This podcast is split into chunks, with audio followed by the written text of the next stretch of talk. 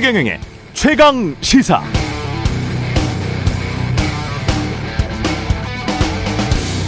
의전 비서관, 외교 비서관, 국가안보실장까지 대통령실에서 정확히 무슨 일이 일어나고 있는지 그 진실을 파악하기가 힘듭니다. 다 외교 전문가들인데 미국 백악관이 제안한 내용을 수차례나 보고하지 않았다? 또 정말 블랙핑크나 레이디 가가를 한미 정상회담 만찬에 초대하는 일정 때문에 국가안보실장이 사퇴했을까? 한미 간에 그게 그렇게 중요한 의제인가? 납득이 전혀 안 되죠. 대통령실 내부의 어떤 불통이나 갈등의 문제 때문이라면, 그게 지속적으로 발생했기 때문이라면, 그게 누구의 불통인가, 누구의 불통 때문인지 그 갈등의 책임이 누구에게 있는지도 정확히 잘 모르겠습니다. 만약 국가안보실장이나 비서관들 개인의 무능함이 문제였다면, 그럼 근 1년 동안 일은 어떻게 해왔고, 왜 당초 무능한 인사들로 윤석열 정부 외교 안보 라인을 채웠는지도 궁금해집니다. 임명했을 때는 분명 다 출중한 능력의 소유자들이다 이렇게 홍보했었거든요.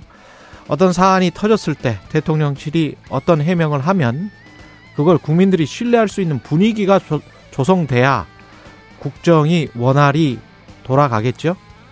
그럼 누가 신뢰할 수 있는 분위기를 조성해야 하는가? 취임사, 취임식 초청자 명단, 도이치모터스 회장 아들, 김건희 여사, 천공, 용산 집무실 이전, 반도체 전기차, 바이든 날리면, 강제동원 해법안, 한일 정상회담, 독도 일본 초등학교 교과서, 비서관 행정관. 근 1년 동안 언론에 나온, 나온 공적인 질문들 중 궁금증이 온전히 해소된 게 뭐가 있나? 대통령이 직접 돌이켜 보시기 바랍니다. 무신분립, 국민의 신뢰를 얻지 못하면 나라가 바로 서지 못합니다.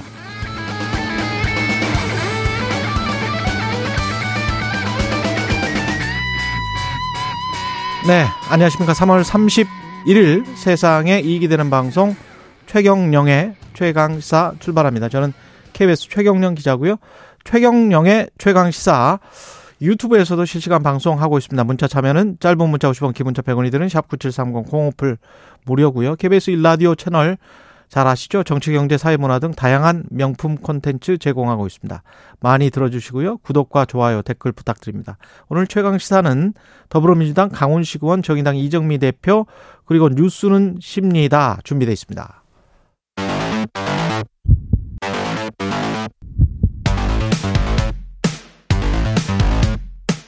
오늘 아침 가장 뜨거운 뉴스 뉴스 언박싱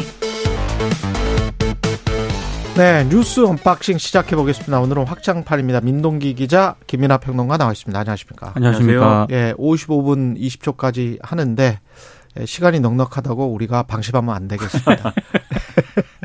예, 다섯 개, 여섯 개 정도 되나요? 오늘 다섯 개 정도 되나요? 예, 다 끝마쳐 보도록 하겠습니다. 주미대사에는 조현동 1차관이 내정이 됐습니다. 외교부 1차관이 내정이 됐습니다. 일단 윤석열 대통령이 미국의 아그레망을 요청할 계획인데요. 예.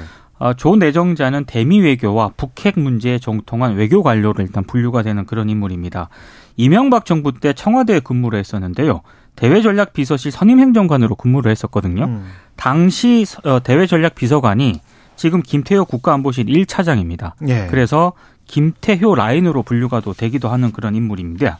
인물인데요. 예. 어찌됐든 지금 뭐 외형적으로는 이번 인사 파동이 좀 마무리가 되는 그런 형국이긴 한데 아, 우려의 목소리도 나오고 있습니다. 왜냐하면 지금 외교비서관 신임 외교비서관이 이충면 외교비서관인데요.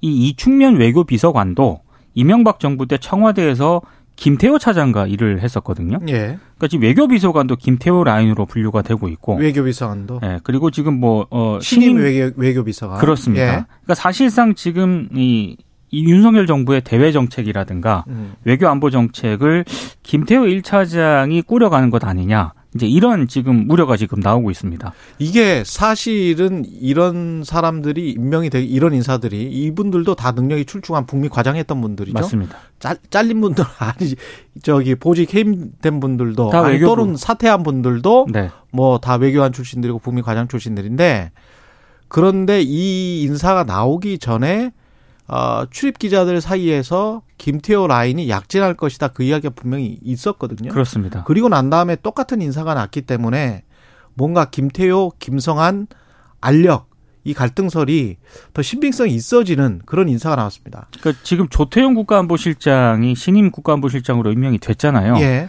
그러니까 김태호 국가안보실 1차장하고 음. 어떻게 관계 설정을 하느냐 그리고 어떻게 역할 분담을 하느냐에 따라서 조금 달라질 수도 있습니다만 예.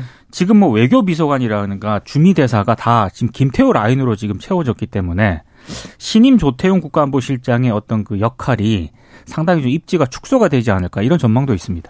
그러니까 좀 조태영 신임 실장은 기분이 이상하겠죠. 네. 아무래도 왜냐하면 보통 뭐 이런 뭐 어떤 조직 내에서 어느 쪽하고 어느 쪽이 막 이렇게 어떤 갈등을 벌여서 그게 알력이 되고 그것 때문에 일이 안 됐다라고 하면은 양쪽을 모두 사실은 배제하는 게 맞지 않습니까? 그리고 그렇죠. 그 양쪽을 배제하고 나머지 이렇게 좀 일을 꾸려나갈 수 있는 사람을 위주로 진용을 짜는 게 맞는데 지금 굉장히 명확하거든요. 소위 말하는 김성한 실장을 중심으로 한 사람들은 쭉 밀려나는 것이고 그리고 어 김태호 1차장은 이 모든 논란에 그러니까 김성한 국가안보실 체제의 1차장인 거지 않습니까? 직급이. 그런데 이분은 자리를 지키고 오히려 이분과 뭔가 어, 직연이 있거나 생각이 비슷한 사람들이 또 쭉 이제 들어온다라고 하는 것은 음. 그러니까 실세가 누구냐 이거를 보여주는 것이고 그 실세 위에서 이제 직급상 위에 있어야 되는 조태영 실장이 자기 역할을 잘 할 수 있을 거냐는 상당히 이제 의문이 들 수밖에 없죠. 뒤집어 얘기하면 김태호 1차장이 그동안 그동안 이 이명박 정권 시절에도 이명박 정권 시절에 많은 어떤 외교 이- 이 관련 전문가들이나 뭐 이런 분들보다도 훨씬 더 극단적인 어떤 생각을 가지고 있다라는 평가를 그때도 많이 받았습니다. 특히 예. 특히 일본 문제와 관련돼서 음. 그런데 이런 부분과 관련돼서 이제 이 좀 그래도 뭐 김성한 월전 실장이 완전히 다른 의견이었던 것도 아니고 어떤 속도 조절이냐 아니면 지금 뭐 해버릴 거냐 이 정도 차이였을 거거든요. 조금 더 신중하게 가자는 입장이었다고 언론에 보도가 되고 그렇죠. 있습니다. 그렇죠. 네. 속도 조절론. 근데 그 정도였는데도 이런 방식으로 한쪽을 확 밀어주는 이러한 인사를 한다는 것은 앞으로 우리 정부의 외교 안보 정책이 어디로 갈 것이다라는 게 더더욱 명확해지고 있다 이렇게 봐야 되는 것이죠. 그리고 나서 뭐 성과가 났다. 그래서 김태호가 밀었다고 하는 그 일괄적으로 이렇게 타결해야 된다. 그리고 빨리빨리 일을 처리해야 된다. 이게 성과가 났다. 그래서 김태호의 말이 맞는 것 같다라고 지금 결과가 그런 식으로 가고 있으면 그것도 또 합당한 인사가 될 수도 있겠죠. 네. 근데 일본이 전혀 그렇게 나오지를 않고 있잖아요. 근데 지금 일본 어. 언론들은 계속해서 일본 정부 관계자 말을 빌려가지고 뭐 한일 정상회담 때 이런 얘기를 했느니 뭐 후쿠시마 수산물 얘기를 했느니 뭐 독도 얘기를 했느니 계속 후속 보도가 나오고 있지 않습니까? 그렇죠. 지금 대통령실에서는 오보다라고 강력 부인을 하고 있습니다만 그럼에도 불구하고 일본 언론은 계속 보도를 하고 있는 그런 상황이기 때문에 논란이 더 확산이 될 가능성이 좀 있습니다. 그러니까 일본 언론의 보도를 하는 게 어제도 말- 어제도 말씀드렸는데 근거가 제로일 수는 없는 거예요. 언론 보도라는 게.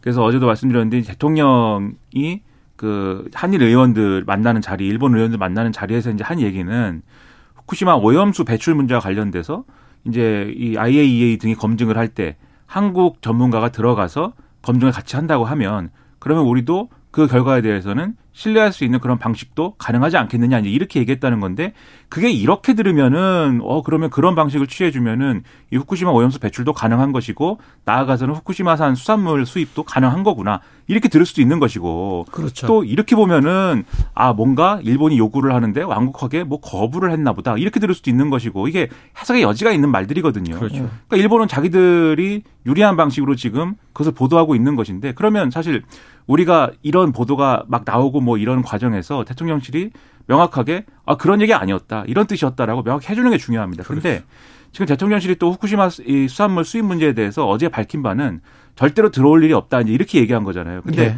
절대로 들어올 일이 없다라는 건 앞으로의 일인 것이고 대통령이 거기서 어떤 무슨 취지- 말을 했냐? 그렇죠. 그게 지금 논란이죠. 어떤 취지로 얘기를 한 것이냐. 그렇죠. 이거는 또 이 정확한 해명을 안 하니까 음. 그러니까 논란이 커지고 있는 거거든요. 그러니까 야당은 문제. 그러면은 국정조사를 해봐야 되겠다. 그렇죠. 무슨 그렇죠. 말을 했는지. 그리고 여당은 그게 외교적인 일인데 국정조사를 할 일이 아니다. 이렇게 지금 서로 또 국회에서 싸우는 거리를 대통령실이 대통령이 던져준 거죠. 그러니까 명확하게 예. 그때 이런 발언 취지로 이런 발언을 했었다라고 해명을 하면은 그나마 이 논란이 좀 그렇죠. 최소화되는데 정확하게 해명을 안 하니까 예. 예, 논란이 또 확산이 되는 거죠. 분명히 거절의 의미였다. 선을 명확히 근 것이다. 네. 일본 언론들이 이렇게 왜곡하고 있다. 이렇게 이렇게 정확하게 설명을 해줘야 지금 말씀하신 대로 그래야 이제 야당도 아 그러면 이 일본에 이용당하고 있구나 이런 이런 쪽으로 해가지고 비판을 하거나 할 텐데 지금 국정조사를 하자 이런 거는 제가 볼 때는 이런 외교 사안에 대해서 특히 정상 간 이제 어떤 회담에서 연결된 어떤 일정에서 나온 얘기를 이 국정조사하고 이런 거는 사실 상식적이지 않거든요. 그런 거는 그런 일이 벌어진다는 것은 근데 그런 주장을 하는 배경에는 그런 주장이 하는 빌미가 되는 것이 음. 지금 이 정확하게 무슨 말을 했느냐가 대통령실이 해명을 못 해고 못 해주고 있기 때문에 그렇다 이 점을 직시해야 되는데 이런 모든 것들이 제대로 안 돌아가고 삐끄덕거리는 이 정부의 어떤 외교안보 사안에 대한 어떤 태도로 계속 비춰지니까 더더욱 이제 걱정이 된다는 겁니다. 그리고 50억 클럽 특검법이 법사위에 상정이 됐고 상정되기 바로 직전에 박영, 박영수 전 검사, 박영수 변호사 압수수색 들어갔고 그랬네요. 네. 예. 일단 50억 클럽 특검법은 새 법안이거든요. 음. 그러니까 간단히 말씀드리면 편하게 말씀드리면 예. 민주당 안이 있고 정의당 안이 있고 기본소득당 안이 있습니다. 예. 일단 공통적으로 대장동 개발 사업의 불법 의혹, 50억 클럽 관련자들의 불법 자금 수수 의혹 등을 수사 대상으로 삼고 있는데 아, 묘하게 또 차이가 있습니다. 일단 진성준 민주당 의원 아닌 민주당 의원 안을 보면은요. 수사 대상에 천화동인 3호 소유자 등이 포함이 됐거든요. 예. 천화동인 3호 소유자가 김만배 씨 누나입니다. 그렇죠. 이 김만배 씨 누나가 윤석열 대통령 부친이 살던 서울 연희동 주택을 또 19억에 구입을 했지 않습니까? 음. 그러니까 상황에 따라서 윤 대통령 쪽으로 이제 수사가 확대될 가능성이 있기 때문에 국내힘이 반발을 하고 있고요. 예. 또 용해인 의원 안을 보면은 부산저축은행 불법 대출 수사 당시에 대장동 개발 사업 관련자 수사가 제대로 이루어지지 않은 의혹이 또 수사 대상에 들어가 있습니다. 그러니까 당시 수사 담당자가 윤석열 대통령이었지 않습니까? 그렇습니다. 역시 이제 국민의힘이 이건 굉장히 반대를 할 가능성이 크고요. 음. 아, 가장 큰 거는 이제 특검 후보 추천권인데 민주당은 쉽게 말씀드리면 민주당이 특검 후보 추천권을 갖도록 했는데 나머지 두 안은 이른바 비교섭 단체 있지 않습니까? 비교섭 단체가 가져야 된다. 뭐 이런 입장인 그런 상황인데 법안 처리 방식 역시 동상이몽이기 때문에 이 추진 과정에서 좀 난항이 예상이 되고 있습니다. 그러니까는 이제 뭐 특검 법안이야 이제 수사 범위와 지금 추천 방식 두 틀을 놓고 협의를 해가면 되는 것이고 국민의힘의 동의 여부는 사실 수사 범위에 대해서는 제가 볼 때는 뭐 늘 말씀드립니다만 그렇게 큰 이견을 가지고 싸울 문제가 아니에요. 그래서 정의당 안으로 해도 사실은 수사 범위는 왜냐하면 새로운 이제 어떤 어 좀 수사 과정에서 새로운 사실이 밝혀졌을 경우에 그 그, 그, 그 대목에 대해서 수사 범위에 추가할 수 있다. 이 대, 이 조항이 들어가 있기 때문에 상관없는데 이제 추천권이 이제 핵심으로 보이고 그렇죠. 그리고 지금 당장 봐도 이제 검찰이 박영수 전 특검을 강제 수사를 하는 걸 보면 특검을 하기 시작하면 당연히 이 부분도 봐야 되는 것이고 특검을 하기 전에 지금 압수수색을 한 거는 특검을 막으려고 하는 거 아닐까요? 그게, 검사들이 그게 이제 그렇죠. 그 다음 얘기인데, 그러니까 음. 특검에 대한 얘기를 하니까 지금 말씀드리는 건데, 이 부분을 봐도 어쨌든 특검이 만약에 받아들여지면은 이 부분까지 수사를 안 할 수 없는 조건이 이미 형성돼 있기 때문에 수사 범위와 관련돼서는 그렇게 뭐 길게 논란을 벌일 이유는 없다고 봅니다. 다만 그러면 특검을 받을 수 있는 다른 조건이 성립이 되느냐인데 그게 지금 말씀하신 대로 검찰이 이제 막 나서는 거예요. 막 그래서 우리 이렇게 잘할 수 있다. 50억 클럽 지금 특검한다고 하지만 지금 우리가 이렇게 열심히 이제 이 50억 클럽에 대해 수사를 시작했기 때문에 이제야 그렇죠. 특검을 지금 얘기하는 거는 우리 수사를 방해하는 거 아닙니까? 이렇게 나오는 거예요, 지금. 예. 그러니까 언론에서는 갑자기? 그렇죠. 그 언론에서는 그 박영수 전 특검 얘기가 예. 처음부터 나온 얘기인데 예. 그동안 막 2년 전부터 나온 뉴, 이야기. 뉴스 언박싱에서 그 전해드린 지가 벌써 한 몇년될것 같아요. 아, 그렇죠. 한 그러니까 2년 됐어요. 그 신문 예. 제목 신문 제목에 막 그런 얘기 쓰는 거예요. 이제 이거 아껴뒀던 거냐 이거를 그러면 예. 특검 얘기 나올 때까지 그런 의심을 지금 사고 있기 때문에 이것도 이제 뭐 그런 의심을 사지 않는 방식으로 수사가 진행이 돼야 되는데, 그러니까 한동훈 법무부 장관이 나와가지고 하는 말씀이나 이런 것들이 그런 예감을 갖게 한 예단을 갖게 한단 말이죠. 한동훈 법무부 장관이 이거 법사위 전체회의에서 특검 법안 하는데 와서 뭐라 그랬습니까? 어, 이 특검을 지금 이렇게 어, 검찰이 수사를 하고 있기 때문에 수사 대상자 측에서 특검을 주도하고 수사에 관여하는 그림이 되면은 국민이 이해하지 못한다. 음. 그러니까 여기서 말하는 수사 대상자라는 거는 이재명 대표와 민주당 얘기하는 거거든요. 그렇죠. 그렇죠. 그러니까 이렇게 얘기를 하니까 민주당에서 반박을 했습니다. 50억 클럽하고는 이게 상관이 없는 건데 왜 그렇게 얘기를 하느냐. 음. 한동훈 장관이 또 그렇지 않다. 핵심 피의자로 기소된 분이 이재명 대표 아니냐. 이렇게 반박을 하면서 명확하게 지금 근데 55 클럽과 이재명과는 어떤 관계가 있죠? 그러니까 뭐 이55 클럽의 어떤 관련된 어떤 로비나 이런 것들이 배임의 사법 방어를 위해서 이루어진 로비다라고 주장을 했거든요. 이 얘기 무슨 얘기냐면 예.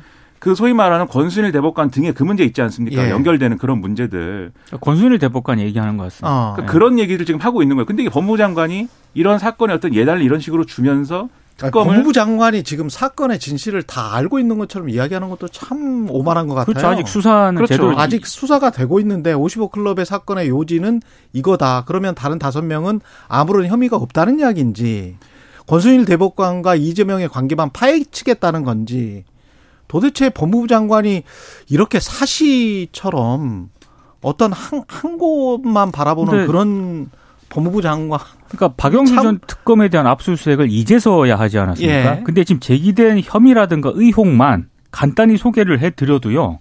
이걸 왜 이제서야 하는지 좀 이해가 안 되는 대목이 있습니다. 일단 2014년 화천대유 그 대주주 김만배 씨 등이 대장동 개발사 공모를 준비할 때 컨소시엄 구성을 도와주고 이른바 프로젝트 파이낸싱 대출을 청탁하는 대가로 거액을 약정한 혐의를 받고 있고요. 어, 그리고 지금 이외에도 여러 가지 의혹이 있는데 2015년 7월부터 이른바 특검으로 임명되기 전까지 화천대유 고문으로 있으면서 2억 5천만 원 받지 않았습니까? 예. 언론에 많이 보도됐습니다. 그리고 딸이 3년가량 화천대유에서 근무하면서 11억을 받았고요. 대장동 아파트를 분양을 받아서 8억 가량의 시세 차익을 얻었다는 의혹도 받고 있습니다.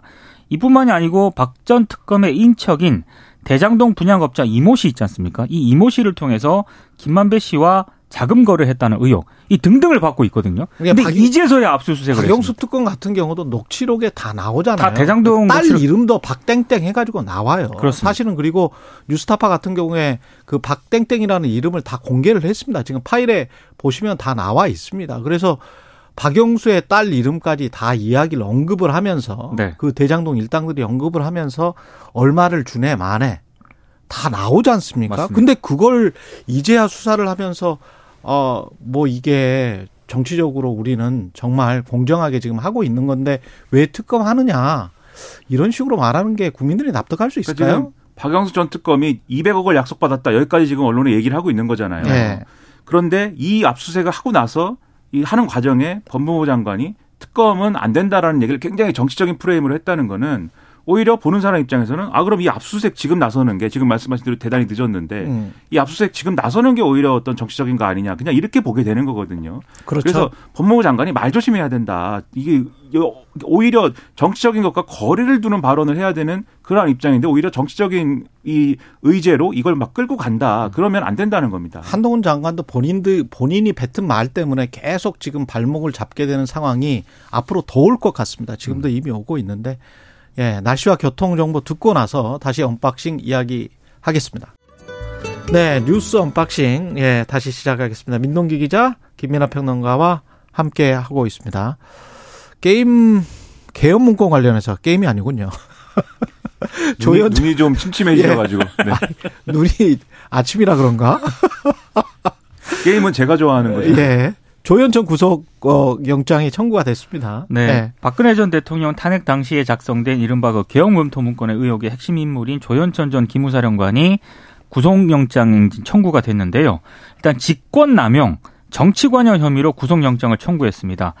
아무래도 이제 핵심 의혹은 내란 예비, 음모 그렇죠. 등의 혐의였는데 일단 이 부분에 대해서는 구속영장을 청구를 안 했고요. 검찰은 이 혐의에 대해서는 계속 수사할 예정이다 이런 입장을 밝혔습니다. 그래서 들어온 거 아니에요? 이거 이거 빼겠다라고 사실 뭐 어떤 약속이 있었던 거 아닌가 그런 생각까지. 뭐 그건 드네요. 나중에 이제 검찰 예. 수사를 지켜봐야 될 것 같긴 한데요. 예. 어찌됐든 구속영장을 청구한 가장 큰 이유는 아무래도 이제 이 2018년에 군검 합동수사단의 출석 요구에 불응하면서 장기간 도피를 하지 않았습니까? 이제 이런 점을 아마 좀 감안한 그런 조처로 보이고요.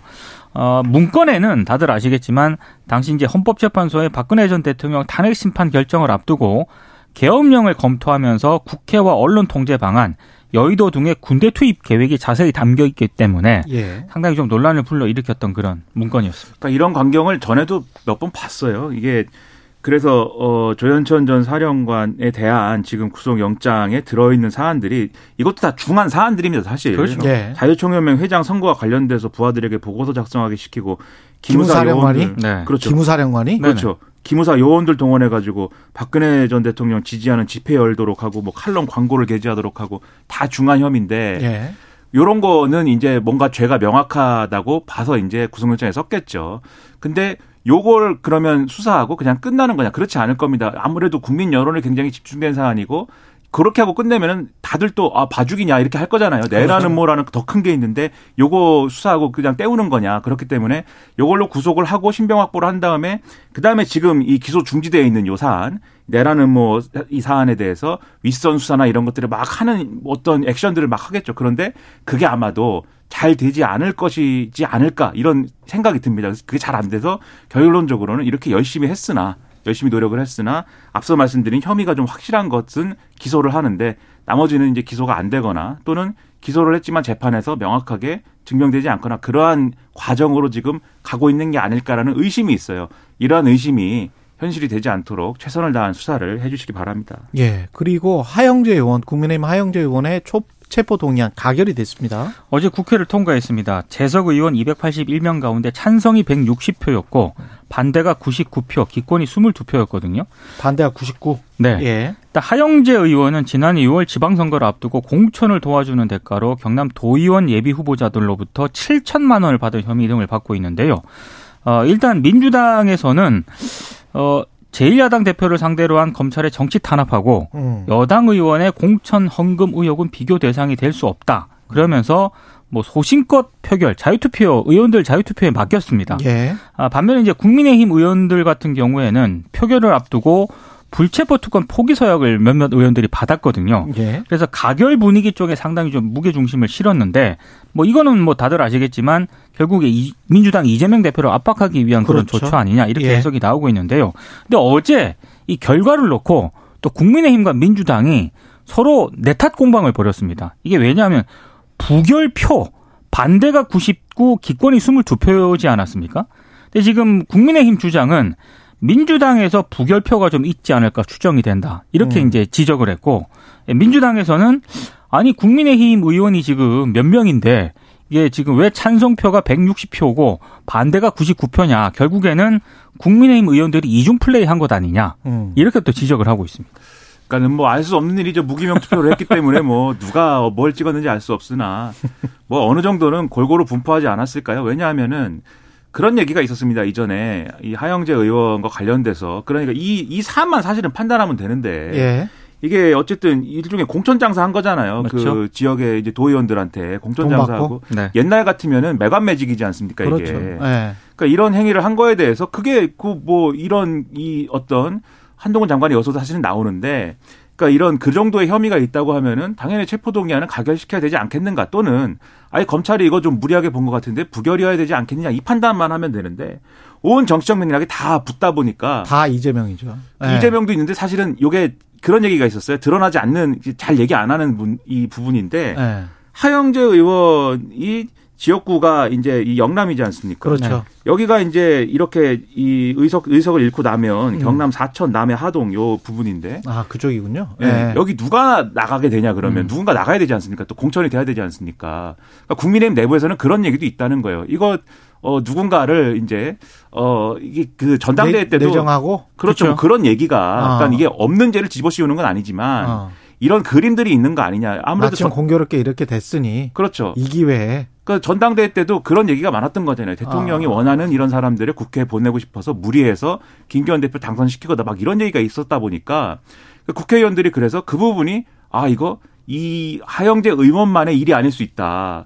그러니까 다른 지역구에서 다른 사안이 비슷하게 또 일어날 경우에 그때 그 안전은 누가 책임질 것이냐 뭐 이런 생각들을 해서 그래서 국민의힘 일부가 그랬다. 이탈할 수도 이탈할 수도 있는 거 아니냐. 아니, 숫자 자체를 전망. 보면은 그러네요. 115니까 115가 전원 참석했을 수도 있습니다. 있구나. 그럴 수 있죠. 있습니다만 음. 네. 안 그럴 수도 있는 거죠. 예. 그래서 그런 네. 소문이 있었기 때문에 이게 이재명 이게 오히려 민주당 입장에서는 이렇게 표결하나 저렇게 표결하나 욕먹는 거예요. 이거 뭐 가결 찬성한다고 해도 민주당은 무조건 욕먹게 돼 그렇죠. 있는 지금 그렇죠. 상황이고. 그렇죠. 찬성을 한다고 해도 그거 뭐 이재명 이재명 대표는 왜 부결시켰냐 이것만 그렇죠. 찬성하냐 뭐 이렇게 하는 것이고 네. 부결시키면은 야 이재명 대표 부결시킨 거 정당하려고 이것까지 부결시키냐 뭐 이렇게 되니까 네. 이러나 저러나 욕을 먹는 그렇지. 것인데 예. 그 사실은 여기서 중요한 거는 국민의힘의 이탈 발표가 어느 정도냐 사실 이게 더 중요하다고 저는 생각을 하는데 네. 파악할 수가 없습니다. 아, 그렇죠. 네. 알 수가 없지. 이게. 그래서 이런 체포동의안 처리에 너무 이렇게 정치적인 맥락을 다 갖다 붙이는 게 과연 이게 생산적이냐는 의문도 들어요. 그리고 그러면 그런 부분에서는 그래도 좀 정부 입장에서는 특히 네. 체포동의안 제출한 법무부 입장에서는 거리를 좀 둬야죠. 그런 정책 해석과는. 그렇죠. 우리는 이 혐의만 보고 했습니다를 얘기할 그렇죠. 수 있어야 되는데 한동훈 장관 또 여기서 또 논란이 될 만한 발언은 또 했습니다. 제가 볼 때는 예. 그래서 체포동의안 이 설명을 하면서 계속 구체적인 어떤 혐의 사안, 혐의의 이 내용을 얘기하잖아요. 한동훈 장관이 최근에. 음. 그래서 이번에도 뭐 돈을 받았다라는 얘기가 있다 이런 거 다 얘기했는데 가결되고 나서 이제 나와서 기자들한테 얘기를 했습니다. 자는 자기는 세 번 연달아 체포동의안 제출하면서 똑같은 수위로 똑같은 방식으로 설명을 했는데 표결 결과가 지금 다르다. 그 이유에 대해서는 한번 의원들에게 물어봐라. 그러니까 이거는 정확히 민주당 얘기하는 거거든요. 그러, 그러네요. 그러니까 이런 불필요한 얘기를 할 필요가 없다. 저는 오히려 이런 얘기가 비생산적으로 만든다. 그런 우려가 좀 많이 들었습니다. 똑같은 수위로 김건희 여사도 한번 수사를 해보세요. 법무장관이 똑같은 수위로 그거 이제 똑같은 맥락으로. 그건 이제 답이 정해져 있습니다. 네. 우리 검사들이 열심히 하고 있습니다라는 답이 정해져 있습니다. 그거. 예. 국회의원 87%가 재산이 늘었는데 제- 가장 재산이 많은 의원은 누굽니까? 안철수 의원입니다. 예, 안철수 의원 역시. 예. 지난해 말 기준으로 유일하게 천억대 재산을 보유한 것으로 나타났습니다. 아무래도 이제 거의 대부분의 주식은 안랩 주식이고요. 그리고 지난해 재산이 가장 많이 늘어난 의원이 있는데 한무경 국민의힘 의원인데 70억 정도가 늘어났습니다. 어제 이제 국회 공직자윤리위원회가 국회 공보에 2023년 정기재산 변동 신고를 공개를 했는데 국무위원 3명 있지 않습니까? 이건 앞서 공개를 했거든요. 그래서 296명의 재산 변동 내역을 어제 공개가 됐습니다. 안철수 의원 1등이었고 2위가 전봉민 국민의힘 의원이었는데 559억 1677만 2천 원을 보유를 했습니다. 뭐 가족회사 이진주택의 비상장 주식 만주의 가격만 443억 정도 된다고 하니까요. 굉장히 좀 많고 뭐 3위가 박덕흠 국민의힘 의원이었는데 재산의 절반 이상이 토지 건물 가격이었습니다. 총 재산이 526억 정도 됐고요. 4위가 박정 더불어민주당 의원, 5위가 윤상현 국민의힘 의원이었습니다. 반면에 이제 가장 재산이 적은 의원은 진선민 민주당 의원이었는데 재산 총액이 마이너스 9억 3,430만 원이었습니다. 지난번보다 마이너스액이 조금 더 늘어난 것 같은데. 그렇습니다. 지난번에 마이너스 3억인가 그랬었던 걸로 제가 네, 기억하는데. 더 늘었고요. 가장 가난한 의원. 예, 그리고 김민성 민주당 의원 재산도 마이너스 1,400만 원 정도 됐고 예. 그 외에 김웅 국민의힘 의원, 윤영덕 민주당 의원, 류호정 정의당 의원 순으로 재산이 적었습니다. 예. 근데 이 재산에 관련돼서는 네. 그 빚이 많아서 이제 마이너스 채무가 많아서 마이너스인 거 아닙니까? 근데 정말 가난한 사람은 채무도 질 수가 없습니다. 그래서 그렇죠. 예. 어느 정도는 그래도 재력이 있었구나 싶은 것이고 그러니까 재산 신고한 걸 쭉 보면서 거리감이 느껴지죠. 저는 뭐 이거 대단한 분들이구나라고 생각을 했는데 근데 뭐 국회의원들이 돈이 많은 것 자체가 죄겠습니까? 아, 그렇진 않죠. 절대 네. 그렇지는 않습니다. 그렇진 않고 예. 다만 항상 의심을 갖는 건 이 많은 재산을 지키기 위해서 무엇을 하느냐 이런 것들이 항상 이제 의문이고 그것이 감시받아야 되는 어떤 영역이거든요. 그래서 지금 보면은 박덕흠 의원이라든가 전봉민 의원이라든가 이런 분들 있지 않습니까? 이 재산과 그다음에 자기가 하는 사업, 뭐 이해 충돌, 또 언론과의 관계 이런 데서 계속 논란이 됐던 분들이에요. 맞습니다. 그러니까 박덕흠 의원 기억하시지 않습니까? 그때도 뭐 이 국민 국민의 이해상충. 예, 예, 국토위. 국민의힘에서 국민의힘에서 이거 뭐 엄청나게 얘기를 많이 했는데 여전히 여전히 재산도 그렇고 의원직도 그렇고 다 지키고 있는 겁니다.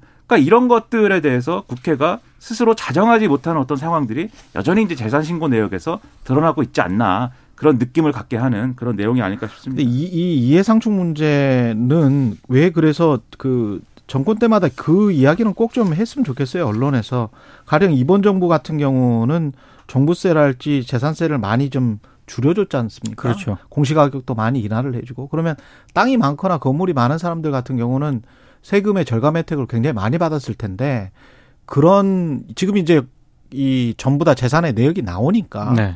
그런 거를 가지고 좀 탐사 보도를 해서 어느 정도나 줄었는지 그리고 그게 어떤 이해 상충적인 요소는 없는지 그런 것들을 좀 지적을 좀 해줬으면 좋겠어요. 어떨 때는 지적을 하고 어떨 때는 지적을 안 하기 때문에 이것도 좀 일관성이 있었으면 지금. 국회의원 어제 예. 공개했고 용산 대통령실 참모진 재산 공개도 이제 먼저 공개를 했잖아요. 예, 근데 대부분 재산이 늘어났더라고요. 그렇죠.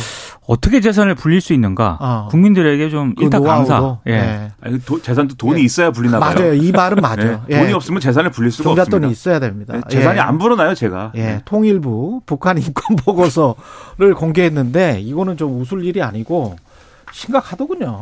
근데 예. 2017년부터 지난해까지 이른바 그 탈북민 508명의 증언을 종합해서 작성을 했거든요. 음. 근데 이제 통일부가 아, 약간의 전제 조건을 달긴 했습니다. 탈북민이 직접 목격한 것뿐만 아니라 전해 들은 내용도 이 보고서에 포함이 됐습니다. 그래서 보고서 내용을 일반화하기에는 일부 한계가 있다라고 밝혔고요. 전해 들은 내용도 네. 그리고 증언자의 출신 지역도 양강도라든가 함경북도에 편중이 돼 있다. 이런 점도 언급이 돼 있고 예. 그리고 탈북민 기억에 전적으로 의존했다는 점도 유의해야 한다. 이런 점도 밝히고 있기 때문에 이런 점을 감안을 해서 조금 들으셔야 될 것 같은데요. 예. 어찌됐든 보고서에는 국경 지역에서 즉결 처형, 공개 처형, 비밀 처형이 집행이 되고 있다라고 밝혔고 특히 공개 처형 같은 경우에는 운동장과 같은 많은 사람들이 접근할 수 있는 장소에서 총살 방식으로 실시가 됐다. 이런 내용이 언급이 되어 있습니다. 그리고 지금 뭐 김정은 북한 국무위원장에 대한 비난 같은 경우는 말 반동으로 불리면서 적발 시 체포가 돼서 행방불명되거나 정치범 수용소에 수용이 된다. 그리고 남한 드라마, 영화 등 외부 정보를 접촉, 보관, 유포할 경우에는 더욱 강력하게 처벌이 된다. 이런 점도 언급이 되어 있고요. 예. 뭐 관제 집회라든가 군중 행사에 1년에 수차례 강제 동원이 되고 있다라는 점도 어, 언급이 되어 있고 특히 이제 여성 같은 경우에는 성추행, 성폭력, 가정폭력에 노출이 되고 있다라고 적시를 하고 있습니다. 특히 탈북 브로커들이 여성을 중국 남성과 매매혼 시키거나 유흥업소에 파는 등 인신매매가 벌어지고 있다라고 어, 지적을 하고 있고요. 미성년자도 탈북 과정에서 인신매매를 경험을 하고 있다. 이런 점도 언급이 되어 있습니다. 그러니까 이런 것들이 충분히 사실이라고 우리가 생각할 수밖에 없는 수준이죠, 사실. 아니 그동안 지금 뭐 상황은 그런 것 그렇죠. 같아요. 예. 인권이라는 것은 지켜지지 않는 지금 어떤 국가인 겁니다, 북한은. 그리고 예. 그 국가가 바로 이제 우리 바로 머리 위에 있기 때문에 그 점에 있어서 우리가 책임감을 상당히 느끼지 않을 수 없지만 근데 또 이런 보고서를 이번 정부 처음 사실 공개한 거거든요. 음. 그 이전에 비공개로 작성했는데 공개를 안 한 이유도 나름대로 있습니다. 그거는 그렇죠. 북한의 굴종을 해서가 아니라 그분들의 북한에 고통받고 있는 이런 사람들의 어떤 인권 상황을 개선시키기 음. 위해서라도 북한의 변화가 필요하기 때문이고 그 변화를 이끌어내기 위해서는 어떤 종류의 외교적 노력이나 이런 것들이 같이 있어야 되기 때문이란 말이죠. 예. 그래서 이번에 공개한 게 남북 관계의 어떤 뭐이 갈등 요소가 아니라 그러한 인권의 개선으로 이어질 수 있도록 하는 그런 계획까지 고안해서 네. 지금 이 정권이 뭐 노력을 해줘야 되겠다 그런 네. 생각이 좀 들게 됩니다. 그리고 트럼프 전 대통령이 미국 역사상 처음으로 기소가 됐다는 소식 전해드립니다. 그러니까 트럼프 대통령이 지금 과거에 그 논란 있지 않습니까? 예. 성추문 입막음 관련돼 가지고 지금 기소를 한다라고 이제 뉴욕 타임스 등에 보도가 된 거예요. 아 기소한다는 게 이게 대배심원 제도기 때문에 대배심원들이 기소 결정을 했어요. 그렇죠. 네. 그 예. 결정을 했다라고 보도를 했는데 예. 그러면 트럼프의 선거 출마는 상당히 어려워지겠지만 지지자들은 더 극성스러워질 것이고 있지. 그 지지자들이 공화당에 누굴 지지하느냐 이걸 앞으로 지켜봐야 될 것 같습니다. 뉴스 언박싱 민동기 기자 김민아 평론가였습니다. 고맙습니다. 고맙습니다. 잠시 후 2부에서는 더불어민주당 강훈식 의원, 정의당 이정미 대표 차례로 만나보겠습니다.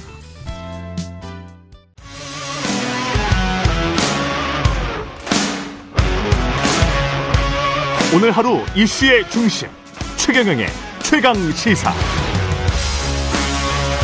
네, 어제 국회 본회의에서 하영재 국민의힘 의원 체포동의안 가결됐고요. 법사위에서는 55 클럽 특검 법안 상정됐습니다.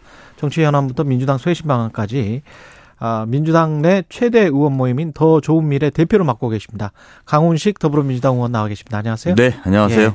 어제 찬성 160표 어, 표결 결과는 어떻게 보셨습니까? 하영재 의원. 저는 뭐 일단 두 가지가 좀 눈에 도드라졌는데요. 음. 하나는 하영재 의원이 홍준표 대선 주자의 비서실장이었어요. 음. 그래서 이제 그 당 안에서는 친윤이 아니면 어떻게 된다라는 그런 시그널이 될 수 있을 가능성이 있다. 그 당 안에서는 마이너. 네. 예. 그, 그 부분에 대해서 그 당 의원들이 아, 근데 그랬더니 공교롭게 일사불란하게 체포 동의하는 특권을 내려놓겠다고 51명이 서명을 쭉 하잖아요.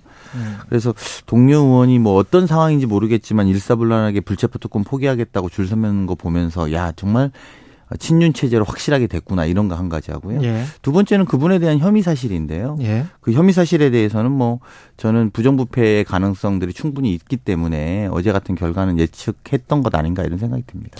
이재명 당 대표랑 비교하는 대부분의 사람들이 그럴 수밖에 없을 것 같은데 거기에 따라서 뭐 이중 잣대다 이런 부담이 민주당은 분명히 있을 것 같습니다. 네, 뭐 예. 근데 뭐 밖에서 보면 체포동의안이 똑같이 넘어왔는데 왜 얘는 그. 부결되고 이쪽은 가결됐느냐 예. 이제 이렇게 되는 거거든요. 음. 근데 사실은 내용으로 보면 완전히 다른 내용이죠. 이재명 대표는 어 정말 인, 인디 인디언식 기우제 수사로 계속 제, 이렇게 하고 있기 때문에 국회의원들 누구나 사실은 이거는 좀 뭐랄까 탄압이다 이렇게 느끼는 부분들이 강한 거고요. 그래서 이거 두 동일 사안을 어 가- 다른 사안인데 동일 사안으로 묶는 게 저는 억까라고 봅니다. 예. 억까? 네, 억지로 까는 거라는 거죠. 아, 줄임말이군요. 예, 억지로 까는 것이다. 그, 대장동 50, 50뭐 클럽 그 특검 법안은 상정이 됐는데, 이게 50억 클럽 특검 법안이 어떤 게 상정이 된 거예요? 지금 세 개 다 상정된 겁니까? 그렇습니다. 제가 예. 알기로는 세 가지가 다 상정된 거고요. 민주당 안, 네. 그 다음에 정의당 안, 기본소득당 안. 네. 예. 그러면 진실 규명을 위해서 가장 중요한 거는 뭐라고 봅니까, 이거는? 저는 일단 이 특검이 통과되는 게 가장 중요한 거죠. 무엇보다도. 예. 그리고 예. 지금 있는 특검이 저는 통과되면 윤석열 대통령 부친의 집을 김만배 누나가 왜 사줬는지 전 밝혀질 거라고 봅니다. 그게 천화동인 3호의 그렇습니다. 소유주. 그 내용에 있는 건데요. 예. 천화동인 3호의 대- 어, 소유자 등 대장동 관련자들의 부동산 거래 및 특혜 의혹에 대해서 조사하게 돼 있거든요. 음. 그럼 이제 국민들로서는 아 그때 대선 때는 그냥 쑥 하고 지나갔는데 예. 왜 어, 윤석열 대통령 부친의 집을 김만배 누나가 사줬는지 이것을 밝혀지는 계기가 될 거라고 저는 봅니다. 그게 기본소득당 용해인 의원의 부산저축은행 사건과 좀 연결이 되지 않아요? 그렇습니다. 네. 그렇죠. 네. 부산저축은행 사건도 담당 검사가 윤석열 당시 검사였기 때문에 네. 예, 그게 어떻게 연결되는지 그 고리를 좀 보고 싶다. 하지만 한동훈 법무부 장관은 결과적으로 대장동 사건 진실 규명에 방해가 된다. 그리고 50억 클럽도 마치 이제 이재명 대표도 연관이 있는 것처럼 기본 핵심 피의자 아니냐. 이런 이제 주장을 하고 있습니다. 이재명 대표에 대한 수사도 지금 충분히 하고 있고요. 네. 필요하면 다 해야 되는 것이죠. 필요하면 저는- 다 해야 된다. 저는 뭐 이 부분에 대해서 이재명 대표 수사가 뭐 더 나올 것이 있는지 모르겠습니다만 음. 그건 수사를 하는 측에서 그런 거고요. 55 클럽도 사실은 곽상도 전 의원이 1심 무죄 낼 때까지는 수사가 전혀 진척이 안 됐던 것 아닙니까? 예. 그런데 이제 저희가 특검한다고 하니까 부랴부랴 이제 막 압수수색도 하고 진행했단 말입니다. 예. 그런 부분에서 국민들의 눈높이에서 보면 아니 50억 클럽이든 아니면 뭐 대장동이든 다 낱낱이 수사해서 밝히는 것이 명확하다고 봅니다. 그렇군요. 이게 지금 박영수 전 특별검사에 대해서 압수수색을 하고 그게 근데 마침 법안 상정 몇 시간 전에 전에 근데 뭐 압수수색 일정에 따라서 했다. 검찰은 그렇게 주장을 하고 있고요. 네, 국민들이 판단하실 텐데요. 네. 1년 동안 아니야 똑같은 50억 클럽에 있었던 곽상도 전 의원 그 전에 기소가 됐습니다만 예. 1년 동안 해서 재판을 받아서 1심이 무죄 날 동안 왜 그러면 아직까지 조사를 안 했는지 음. 그래서 더 특검이 필요한 것을 역설적으로 검찰의 압수수색으로 보여줬다라고 저는 봅니다. 예.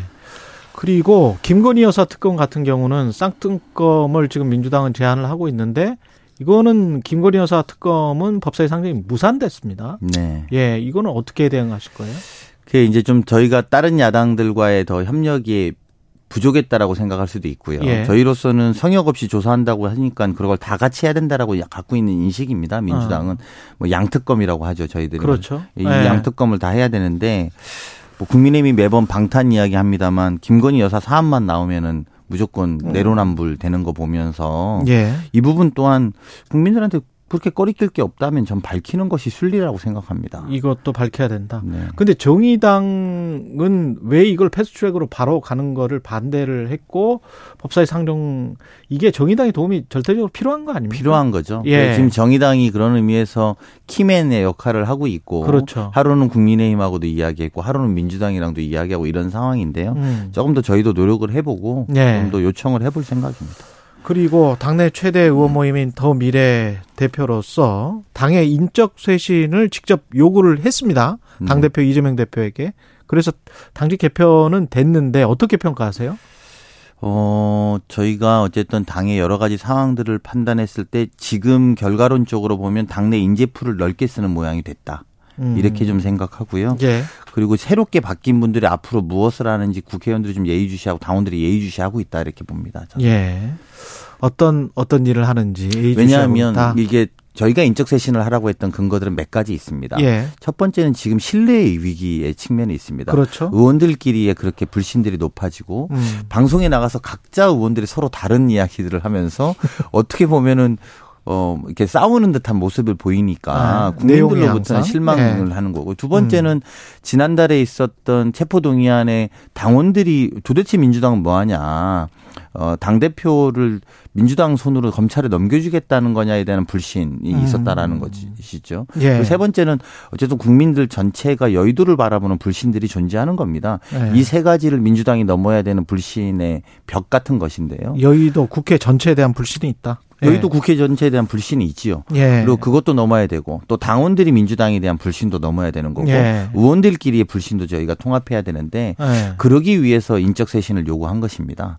물론 인적 쇄신이 뭐 100%다 됐다 뭐 안 됐다 이런 것들의 관점이 아니라 예. 새롭게 바뀐 부분들을 봤더니 어, 당내 풀을 좀 넓게 쓰려고 하는 어, 대표의 어떤 흔적들이 좀 확인됐기 때문에 예. 그렇다면 지금부터는 좀 잘 지켜봐야 되는데 그러면 단순히 사람만 바꿀 문제냐? 예. 이제 그건 아닌 것이죠. 어. 이제 그분들이 어떻게 하고 또 어떤 새로운 내용들을 이야기하고 당에 어떤 변화를 만들어 줄 것인지 많은 분들이 지켜보고 있다고 생각합니다. 만약에 조정식 사무총장까지 바뀌었다면 어떤 언론은 어떻게 평가했을까요? 어떻게 보십니까? 언론의 평가를 제가 저한테 물어보시면 아니 언론은 아마도 그러면 아 사무총장까지 바꿨으니 인적 쇄신을 할 의지가 정말 있나 보구나. 뭐 이렇게 평가를 했을 것 같은데 사무총장을 안 바꾸니까 그러면 공천과 관련해서는 대표와 사무총장이 가장 힘이 세니까 그러면 공천은 대표와 사무총장 위주로 하는가 보다. 뭐 또 이런 이제 의구심이 있거든요. 거기에 관해서 이제 아니다. 시스템 공천이다. 이렇게 이야기는 하고 있습니다만은. 예. 아쉬움을 이야기하시는 분들이 있는 것도 사실입니다. 예. 왜냐하면 전면 쇄신을 요구한다고 하면 전체를 다 바꿔야 되는 거 아니냐 이런 건데요. 저는 말씀대로 시스템 공천인 측면도 하나 있고 음. 두 번째는 지금 바뀐 분들이 어떤 역할을 하냐에 따라서 향후도 좀 달라질 거라고 봅니다. 이게 예. 무슨 말이냐면 새롭게 더 풀을 바꿔도 효과가 효능감이 더 커진다면 그거에 따라서 당이 좀 새롭게 변하는 모습들을 어쨌든 사무총장까지 포함해서 더 고민해 볼 수 있는 여지가 있기 때문에 예. 저는 그런 것은 조금 더 지켜봐야 될 거라고 봅니다. 그리고 당내 세력 간에 뭐 김두관 의원도 최강시사 인터뷰에서 비명계 등에선 공천에서 손해 보는 것 아니냐 예단하는 것 같은데 불리하지 않을 거다 이렇게 이야기를 했는데 제가 떨어져서 보는 외부의 사람으로서는 당내에서 세력끼리 그러면 나눠 먹는 거는 어 나눠 먹는다는 표현이 좀 거슬릴 수도 있겠습니다만 하여간 안배나 분배를 하는 거는 그러면 쇄신과 상관이 있나? 이렇게 이제 외부에서는 볼 수도 있는 거거든요. 어, 그거 그렇게 한다고 쇄신이야? 그러면 기존 기득권 의원들이 계속 하는 게 그래서 이렇게 어느 정도 적정하게 친명계와 비명계가 자리를 나눠 갖는 것이 그것과 쇄신은 좀 다른 것 같은데 이렇게 생각할 거란 당연하죠. 예. 저는 오르신 말씀이라고 예. 보고요. 저는 이제 현재 그러니까 김두관 의원이 그렇게 표현하는 것이 적절하다고 생각하지 않습니다. 예. 적절치 않은 표현이고요. 공천 때문에 뭐 그런다라는 예. 것 자체가 그런 식의 표현들을 하는 것 자체가 의원들 사이의 불신이거든요. 예. 사실 너 공천 때문에 지금 그 주장하는 거 아니야? 어. 이렇게 말하는 것은 매우 두려 그 적절하지 않은 표현이라고 생각하고 지금은 그것보다도 시스템 공천을 잘 지난번에 저희가 시스템 공천으로 제 기억에는 아마 한 30% 이상 물갈이를 했었습니다. 예. 지난 저희가 180석을 얻을 때 말이죠. 그러니까 그 제도보다 더 나은 제도가 있으면 모르겠지만 그렇지 않다면 그 제도를 보완해 나가면서 공천 문제는 맡기면 되는 것이고요. 음. 민주당이 혁신하고 바뀌는 모습들의 실질적 내용을 만들어가는 게 더 중요하다고 봅니다. 전략은 뭡니까? 더 좋은 미래의 전략이 있습니까? 의원 모임에? 저는 뭐 한 세 가지 정도 고민해 볼 수 있다고 보는데요. 예. 첫 번째는 국민들이 민주당에 실망하고 있는 거는 변하지 않는 정당이다라는 인식입니다. 그래서 민주당이 달라졌다는 대국민 인식을 획득해야 된다고 생각합니다. 예. 그러기 위해서는 어, 새로운 가치와 새로운 아젠다를 발굴해야 되는 것이죠. 음. 그러니까 지금 매번 반복되는 아젠다가 아니라 아 민주당이 이런 것들을 좀 해보려고 하는구나 이런 미래들을 좀 이야기하고 있구나라는 기대감과 설레임을 만들어줘야 되는 거고요. 예. 또 그러기 위해서는 뭐가 돼야 되면 당내에 있는 이 불신들을 극복해서 활력과 에너지가 좀 돌아야 됩니다. 지금은 불신의 벽과 이런 토론들이 주로 되다 보니까 음. 공천 문제 때문에 그런 것 아니냐 아니다 뭐 이런 음. 것 토론해 가지고는 새로운 가치와 아젠다를 말할 수 없거든요. 그렇죠. 그러니까 새롭게 당내 불신을 극복해서 에너지와 활력을 만들고 그 활력을 기반해서 새로운 아젠다 아 민주당이 이런 거 해보겠습니다 이렇게 나가겠습니다고 했을 때 그런데 그런데 우리는 민주당을 못 믿겠다. 아하. 국민들은 또 이런 것들이 있는 거거든요. 예. 그러면 우리가 잘못한 건 잘못했다. 또 이렇게 변하겠다라는 약속을 해나가는 것이 앞으로 뭐 전략이라고 하면 전략이라고 설명드릴 수 있을 것 같습니다.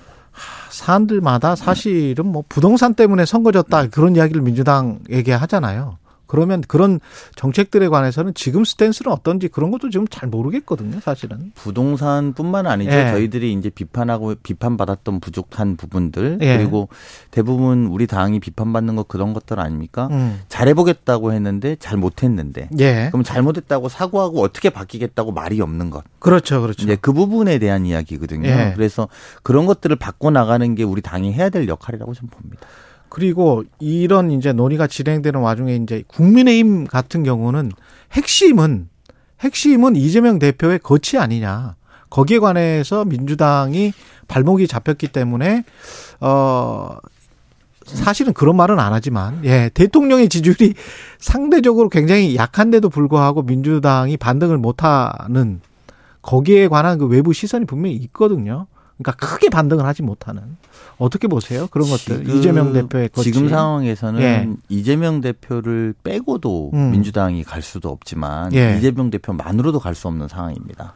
그래서 그런 것들을 잘 융화해 나가는 게 민주당이 예. 해야 될 역할이라고 저는 봅니다. 예, 알겠습니다. 민, 민영배 의원 복당과 관련해서는 어떻습니까? 이거는 사과를 하고 복당을 하는 건 복당을 해야 된다고 보세요? 아니면 복당 자체가 아직도 좀 성급하다고 보십니까? 아니 근데 이 민영배 예. 의원 인터뷰에 보니까 그런 말이 있더라고요. 예.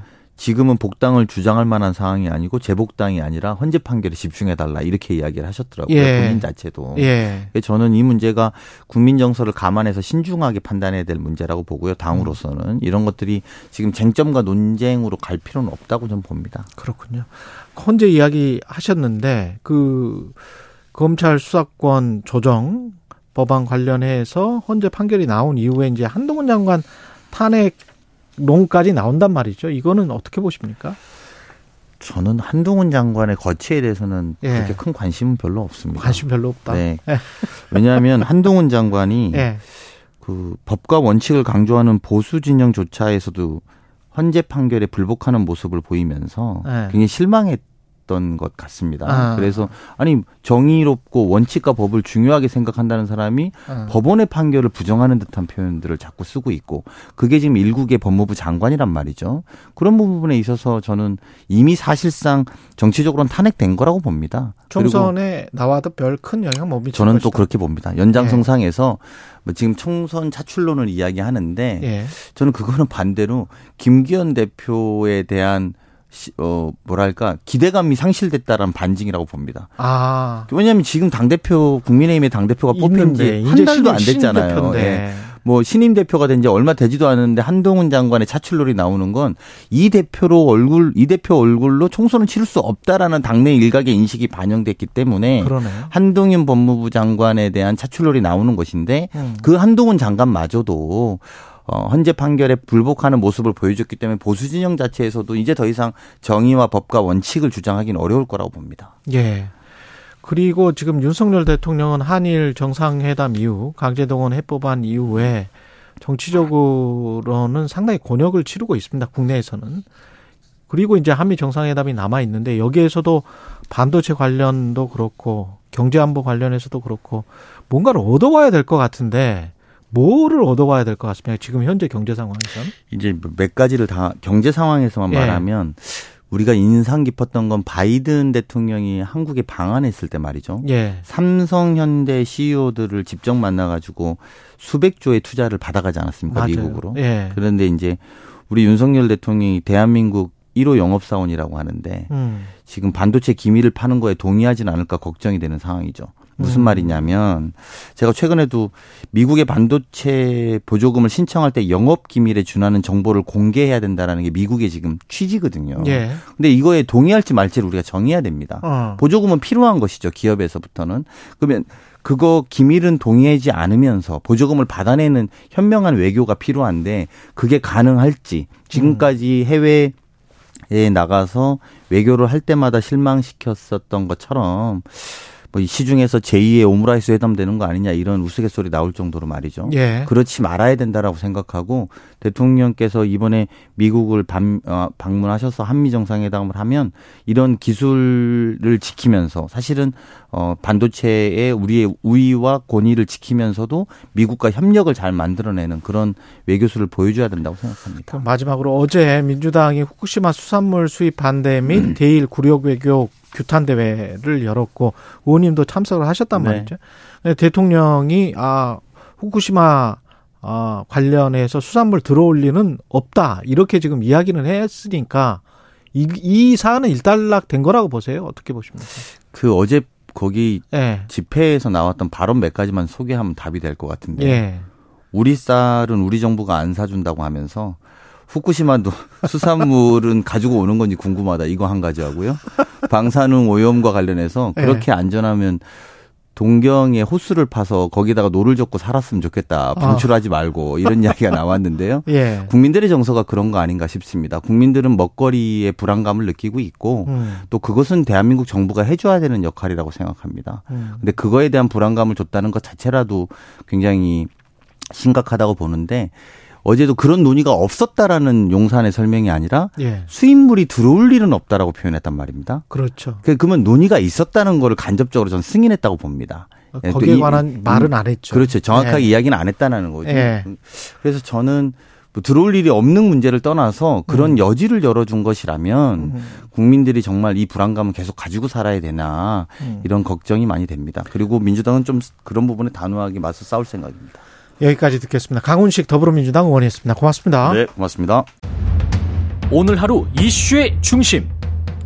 당신의 아침을 책임지는 직격 인터뷰. 여러분은 지금 KBS 일라디오 최경영의 최강 시사와 함께하고 계십니다. 네, 민주당의 이른바 3월 쌍특검, 양특검 처리가 불발됐고요. 일단 50억 클럽 특검은 어제 법사위에 상정이 됐습니다. 김건희 특검은 어떻게 되는지 정의당 이정미 대표 전화 연결돼 있습니다. 안녕하세요. 네, 안녕하세요. 예.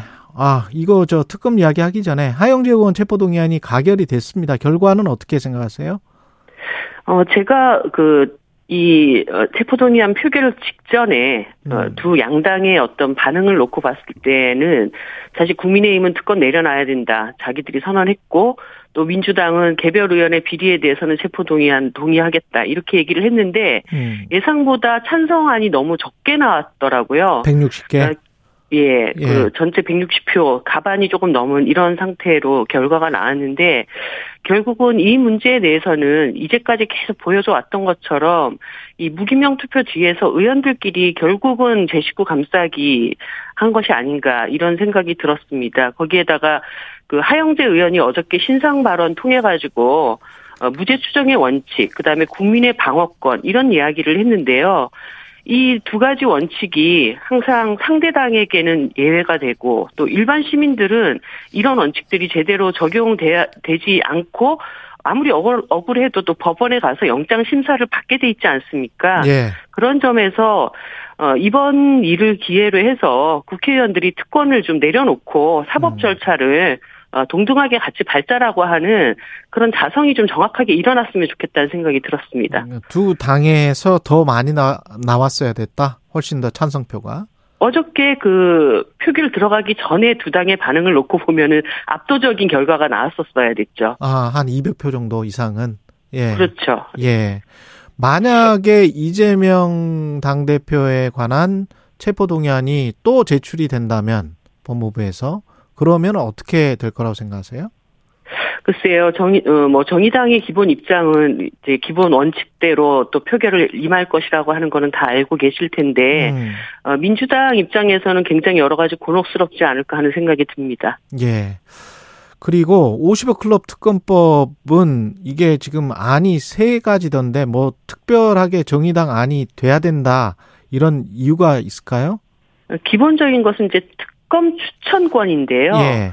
이 50억 클럽에 연루되어 있는 정당들은 제척 대상이 됩니다. 그런 네. 점에서 어, 국민의힘 당연히 뭐 곽상도 의원권으로부터 이것이 이제 출발된 일이기 때문에 제척 네. 대상이 되는 것이고 민주당도 50억 클럽 관련자들 안에 뭐 민주당의 직접적인 시의원 전직 시의원도 이제 연루가 되어 있고 여러 가지 제척 사유가 있기 때문에 네. 국민의힘은 추천권이 안 되는데 민주당은 된다. 이렇게 보기가 어렵죠. 그래서 정의당이 제출한 안은 그러면 제척 대상들은 빠지고 음. 비교섭 단체에서 어, 특검 어, 추천을 하자 이렇게 제기가 돼 있는 것입니다. 그러면 정의당이 생각하는 거는 수사 범위나 내용보다는 이게 검사 추천권 관련해서 정의당 안이 수용돼야 된다 그런 거군요. 네. 예. 그 추천권하고 그다음에 수사 대상과 관련해서도 예. 어, 50억 클럽에 일단 어, 집중을 해서 수사를 하되 음. 이그 특검 내용 중에 수사 과정에서 추가적인 의혹이 음. 어, 드러나는 부분들까지 확장시켜서 수사할 수 있다고 되어 있기 때문에 예. 어, 이와 관련된 여러 가지 그 어, 논의 출발점을 50억 클럽에 잡고 어, 추가적인 수사를 진행할 수 있다 이렇게 되어 있습니다. 만약에 정의당 안으로 법사위에서 통과가 될 수 있을까요? 국민의힘이 어, 참여할까요? 어떻게 보십니까? 제가 어제 그 박홍근 원내대표께서 음. 이게 법사위에 이 안이 통과가 되는 과정에 이런 말씀하셨어요. 예. 왜 정의당이 민주당 안은 안 받고 국민의힘 쫓아갔냐? 예. 이건 정말 전형적인 양당 중심 사고거든요. 어. 정의당이 국민의힘을 쫓아간 것이 아니라 이제까지 특검을 계속 거부해왔던 국민의힘이 더 이상 거부할 수 없도록 끌어낸 과정입니다. 어. 그렇다고 한다면 민주당 입장에서는 아 정의당과 그 민주당이 이때까지 특검을 계속 추진하자라고 했는데 예. 법사위 절차를 밟게 됐으니 두 당이 국민의힘을 계속 압박해서 특검이 제대로 성사되도록 함께 노력하자 이렇게 답을 하셔야 되는 거거든요. 아. 어, 이런 법사위 절차까지 그 국민의힘이 상정을 이제 합의를 해놓고 음. 여기에서 지지부진 계속 시간 끌기 한다든가 특검을 방해를 하는 행위를 한다. 예. 이렇게 되면은 국민의힘 스스로가 자기들이 50억 클럽을 최초 발의했던 어, 문제제기를 했던 정당으로서 자기 배반적인 모습을 보이게 될 것이고 뭐 국민들로부터 지탄을 받을 수밖에 없는 상황으로까지 저희들이 압박을 해낸 것 아닙니까? 그러니까 여기에서 뭔가 결론을 이뤄내기 위한 노력들을 어, 벌여 나가야 되는 것이죠.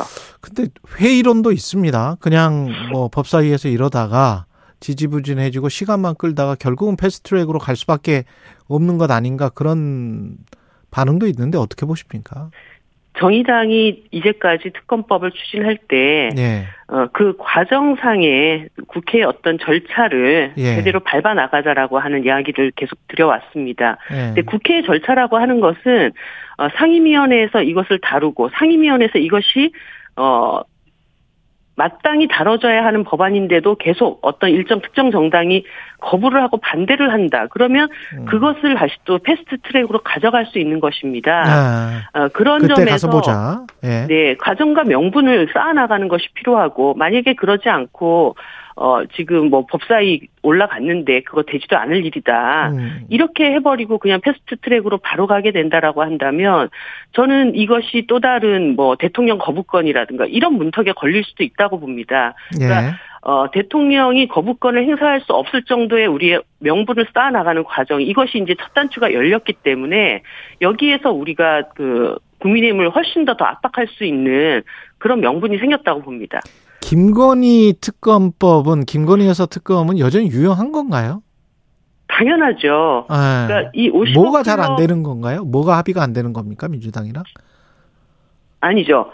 그러니까 김건희 여사 특검 관련해 가지고 뭐 내용적인 측면에서는 예. 어, 코바나 컨텐츠를 넣냐 뺐냐. 뭐 저희들은 코바나 컨텐츠는 이미 공수처에 지금 고발이 네, 돼 있는 네. 상태이기 때문에 어, 주가. 지금 도이치모터스 주가 네. 조작에 일단 원 포인트로 가자. 예. 이런 어떤 차이가 있을 뿐입니다. 음. 중요한 것은 이것이 국회 안에서 이제 상정되고 논의될 수 있는 과정들을 만드는 것. 예. 이것에 대해서 뭐 정의당이 어, 김건희 특검을 지금 하지 말자 이런 얘기를 한 바가 없고 예. 오히려 더 적극적으로 저희들이 얼마 전에 법안도 어, 발의를 했고 음. 그리고 민주당의 일부 의원님들이 어, 공동 발의에 참여를 한 상태입니다. 그래서 이, 어, 이 법안을 가지고 어, 국회 안에서의 또 논의 절차를 밟아 나가는 이런 과정이 있다고 보시면 될 것 같습니다. 그리고 그 지금 민주당에서는 대일 외교 국정조사 요구서를 제출했는데 이것도 정의당은 이제 참여를 하지 않았단 말이죠. 특별한 이유가 있을까요? 어, 정의당이 예. 이 국정 요, 국정조사 요구서를 공동 발의하자는 공식적인 제안을 받은 바가 없이 어저께 공동 발의를 하셨더라고요. 아, 어, 정의당 안에서는 지금 이게 어, 위안부 문제라든가 독도 문제라든가 그다음에 후쿠시마 수산물 문제라든가 이 대통령으로서 절대 그 어, 대일 외교 과- 과정에서 어, 대한민국을 대표하는 자로서 합의할 수 없는 이야기들이 나왔기 때문에 예. 어, 이것에 대한 진실을 규명해야 되고 그래서 지금 국회가 열려 있는 상황이니까 당장 국민들의 의혹이 이게 일파만파 되기 전에 정확한 진실 여부를 가리기 위한 종합 청문회를 하자. 그러니까 뭐 외교의 구- 운영이 환노위 이게 다 연루되어 있는 상임위 안에서 음. 증인들을 불러가지고 종합 청문회를 하자. 종합청문회 이 안을 하자. 저희들은 예 제, 저희들이 제기를 하고 있었던 것인데 어 저기 민주당에서는 어저께 이제 국정조사를 발의를 한 거죠. 예. 근데 그것을 공동 발의하자라는 요청을 저희가 받은 상태가 없이 어저께 그렇게 한 발의된 거라. 내용을 알고 있, 알게 됐고 예. 정의당 입장에서는 국회가 가용할 수 있는 모든 수단을 다 통해서 지금 이렇게 불거져 나오는 뭐 안보적인 문제, 안보 관련 분야에 있어서는 뭐그 정부가 음. 뭐, 뭐, 하나하나 다 시시콜콜 얘기를 할 수는 없다 하더라도 지금 국익과 관련되어서, 어, 외교 과정에서 나와서는 안 되는 이야기들이 지금 흘러나오고 있기 때문에 예. 이런 부분에서는 명확하게 진실 규명을 해야 된다라는 것이 기본 입장입니다. 한 30초 남았는데요. 꼭 그 만약 국정조사든 뭐 종합 청문회든 뭔가를 해서 밝혀져야 되는 부분이 어떤 거라고 보세요?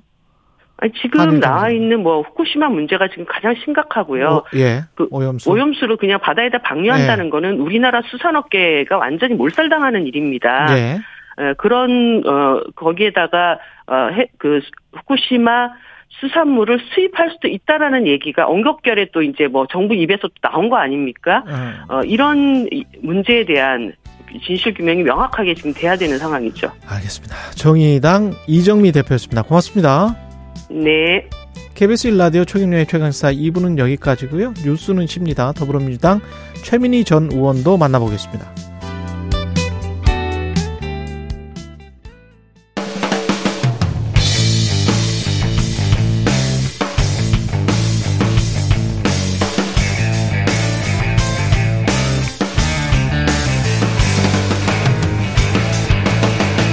최경영의 최강 시사.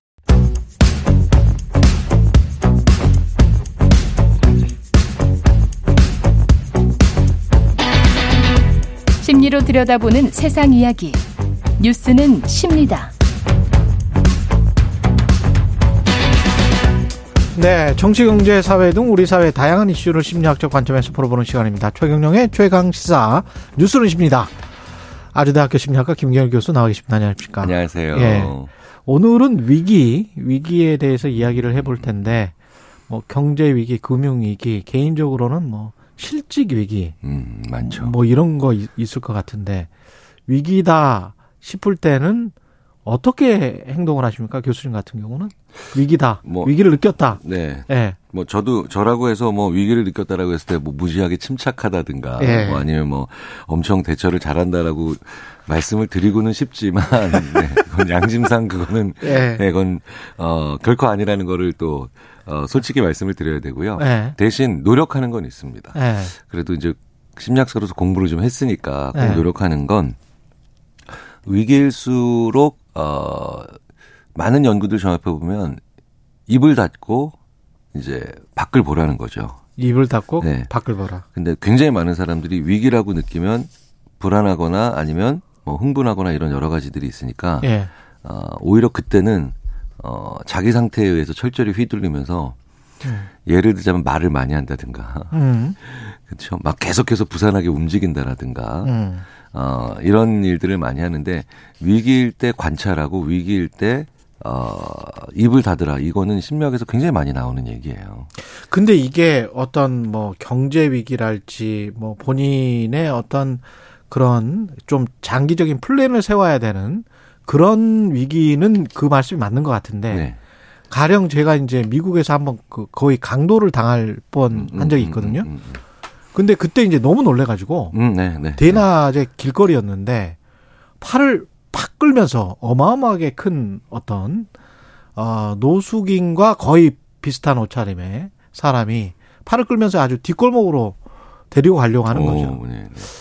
근데 그때 이제 제가 이제 소리를 쳤단 말이죠. 네, 네.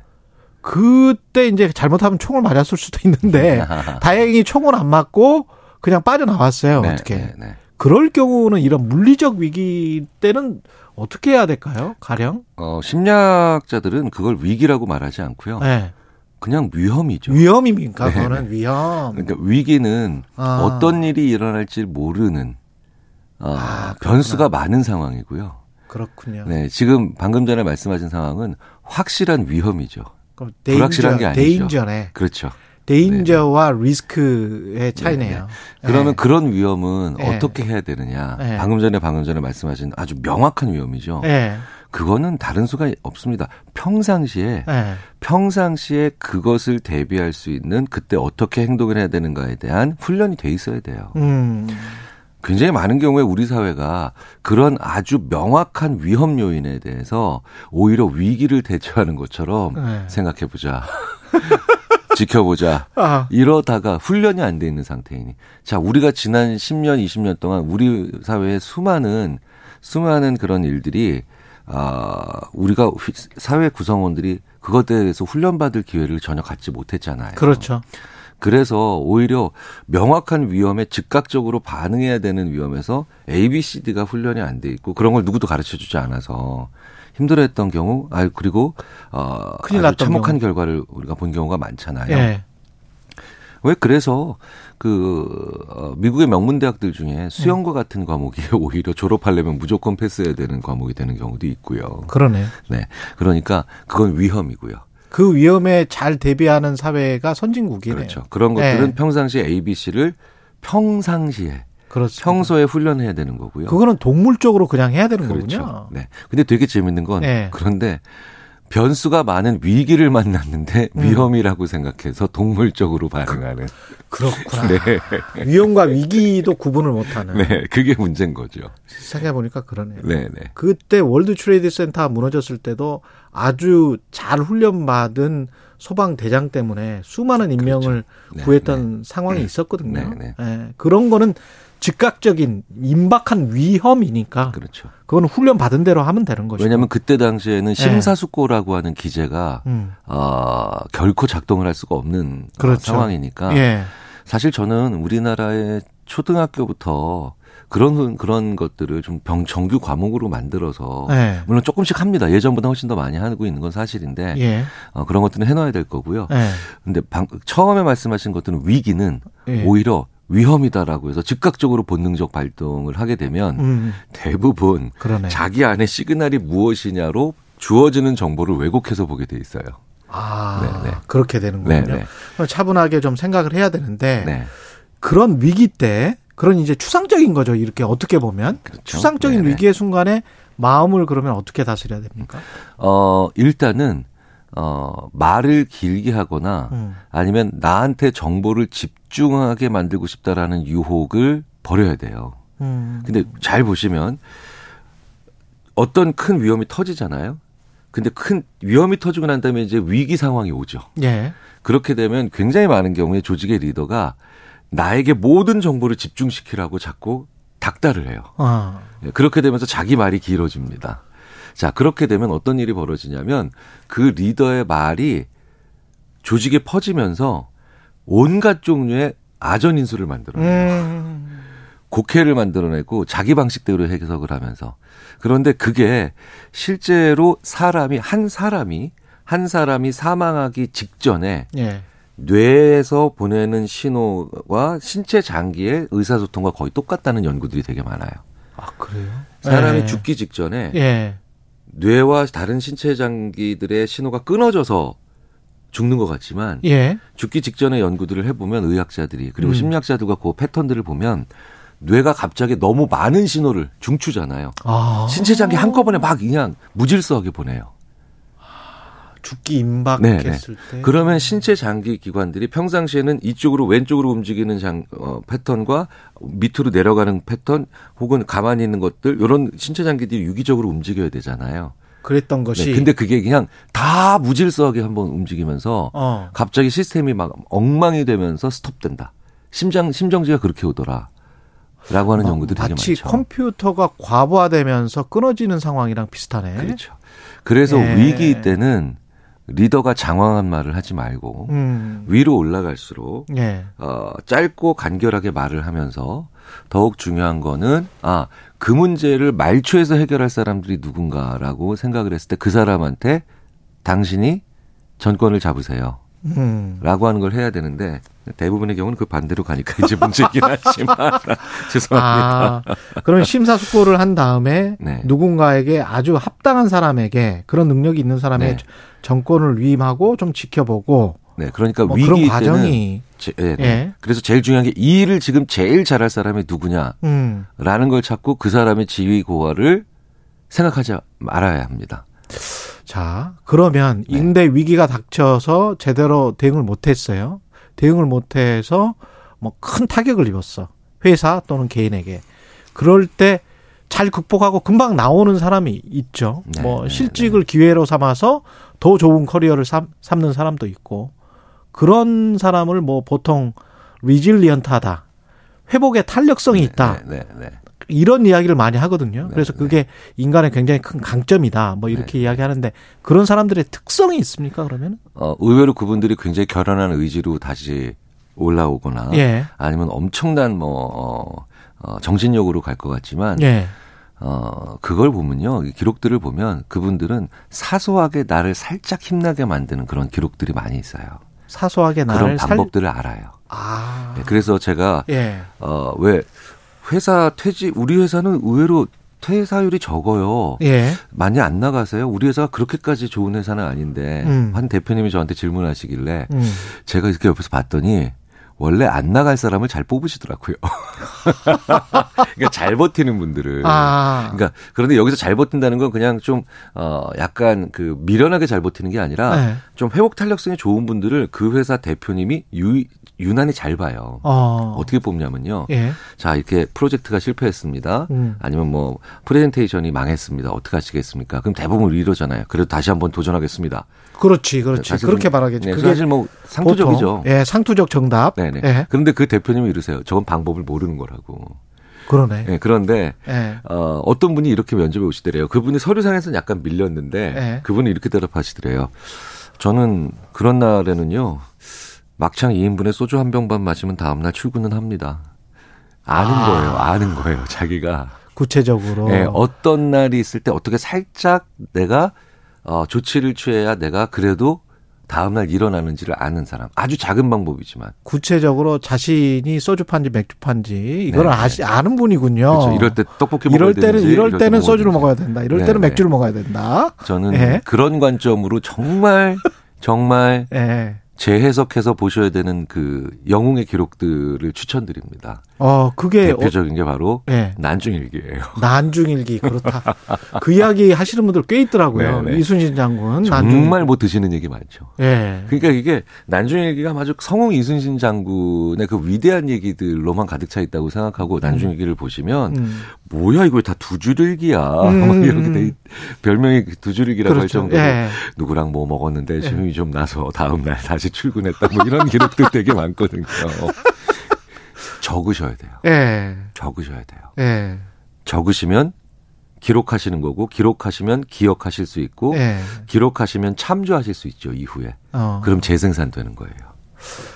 제가 그 처음에 입사하고 어- 얼마 안 돼서 선배가 제가 밥 먹는 모습을 보고 밥을 엄청 잘 먹으니까 어 너는 일 좀 하겠다 뭐 이런 이야기를 어, 어, 네, 네, 하시더라고요. 밥 먹는 거를 보고. 어, 네. 그거 꽤 괜찮은 단서예요. 네. 괜찮은 단서고요. 네. 네. 그러니까 심지어는 메뉴가 음. 위기의 종류, 위기에서 내가 뭔가 대응을 잘못해서 실패했을 때 메뉴의 종류가 바뀌거나 예. 아니면 내가 걷는 길이 달라지거나 이렇게 촘촘히 구체적으로 아는 분들도 계세요. 아, 그러니까 인간의 뇌가 그렇게 그렇게 까탈스러우면서도 섬세하다는 거예요. 그러네요. 네네. 아, 그리고 그 사람은 이미 그걸 어, 유년기를 거쳐서 습득한 사람이군요. 그렇죠. 그러니까 아주 좋은 습관이 있는 거예요. 좋은 습관이 있는 그리고 거네요. 그걸 예. 갖다가 그걸 가지고 음. 자기애가 위기에서 실패했지만 혹은 잘못 판단- 판단을 했지만 그래도 극복해낸 걸 음. 스스로 영웅시하지 않기 때문에 그게 가능한 겁니다. 예.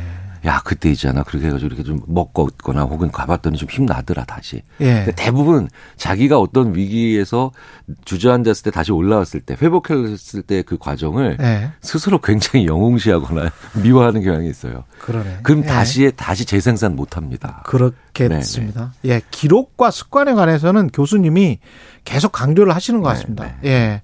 김영희 님은 저는 친구랑 수다 떨면 회복돼요. 음, 음, 이것도 음, 좋은 음. 방법일 어, 것 같습니다. 그럼요, 그럼요. 예. 그래서 실제로 굉장히 많은 어, 위인전에 나올 법한 예. 그런 남성들 있잖아요. 위인전에 나오는 남성들의 기록을 보면 정말 수다스러워요. 아. 특히 어떨 때 내가 특정한 어떤 아픔이 있거나 예. 아니면 어 내가 회복될 필요가 있을 때 음. 누군가 끊임없이 수다를 떠는데 그 왜 그러냐면 음. 어 여성뿐만 아니라 남성들도 왜 똑같이 그렇게 그래서 수다스럽다라는 게 나쁜 것이 아니냐면 예. 사람이 말을 하면서요 자기 문제를 보편적인 언어로 바꿉니다. 그렇죠. 네, 예. 네 정당한 언어로 바꿔요. 말하면서 또 회복이 되죠. 네, 그렇죠. 정리도 되고. 네. 그리고 예. 제가 수다라고 말씀드렸잖아요. 음. 지시나 명령이 아니잖아요. 음. 그러니까 나랑 수평적인 사람과 수다를 떨면서 내 문제를 지시나 명령적인 언어가 아니라 예. 보편적인 언어로 바꾸고 더 수평적인 언어로 바꾸는 과정에서 음. 스스로 아 이건 피할 수 없었겠구나 혹은 아 이거는 정말 피할 수 있었겠구나라고 문제를 분리해내고 초점화할 수 있죠. 2095님 교수님 말씀 진짜 재미나요. 소일도님 교수님 멘트가 기가 막힙니다. 감사합니다. 곧 뉴스는 쉽니다. 특집을 준비를 하겠습니다. 예. 예. 아쉽지만 오늘은 여기서 마무리. 뉴스는 쉽니다. 김경일 교수였습니다. 고맙습니다. 감사합니다.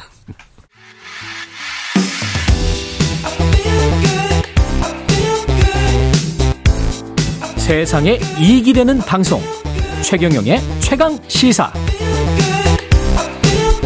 네, TV 조선 제 승인 심사 과정에서 점수가 변경됐다 또는 점수가 조작됐다 어, 이런 의혹을 받고 있는 한상혁 방송통신위원장 구속영장이 기각됐는데요. 민주당이 추천한 최민희 방송통신위원회 위원 추천안이 국회 본회의는 통과됐습니다. 최민희 전 의원과 자세히 이야기 나눠보겠습니다. 안녕하세요. 안녕하세요. 예, 오랜만에 뵙습니다. 네, 오랜만입니다. 국회 본회의는 통과됐는데 방송통신위원회 상임위원이 지금 되신 거는 아니죠. 앞으로 남은 절차가 있을 것 같은데요.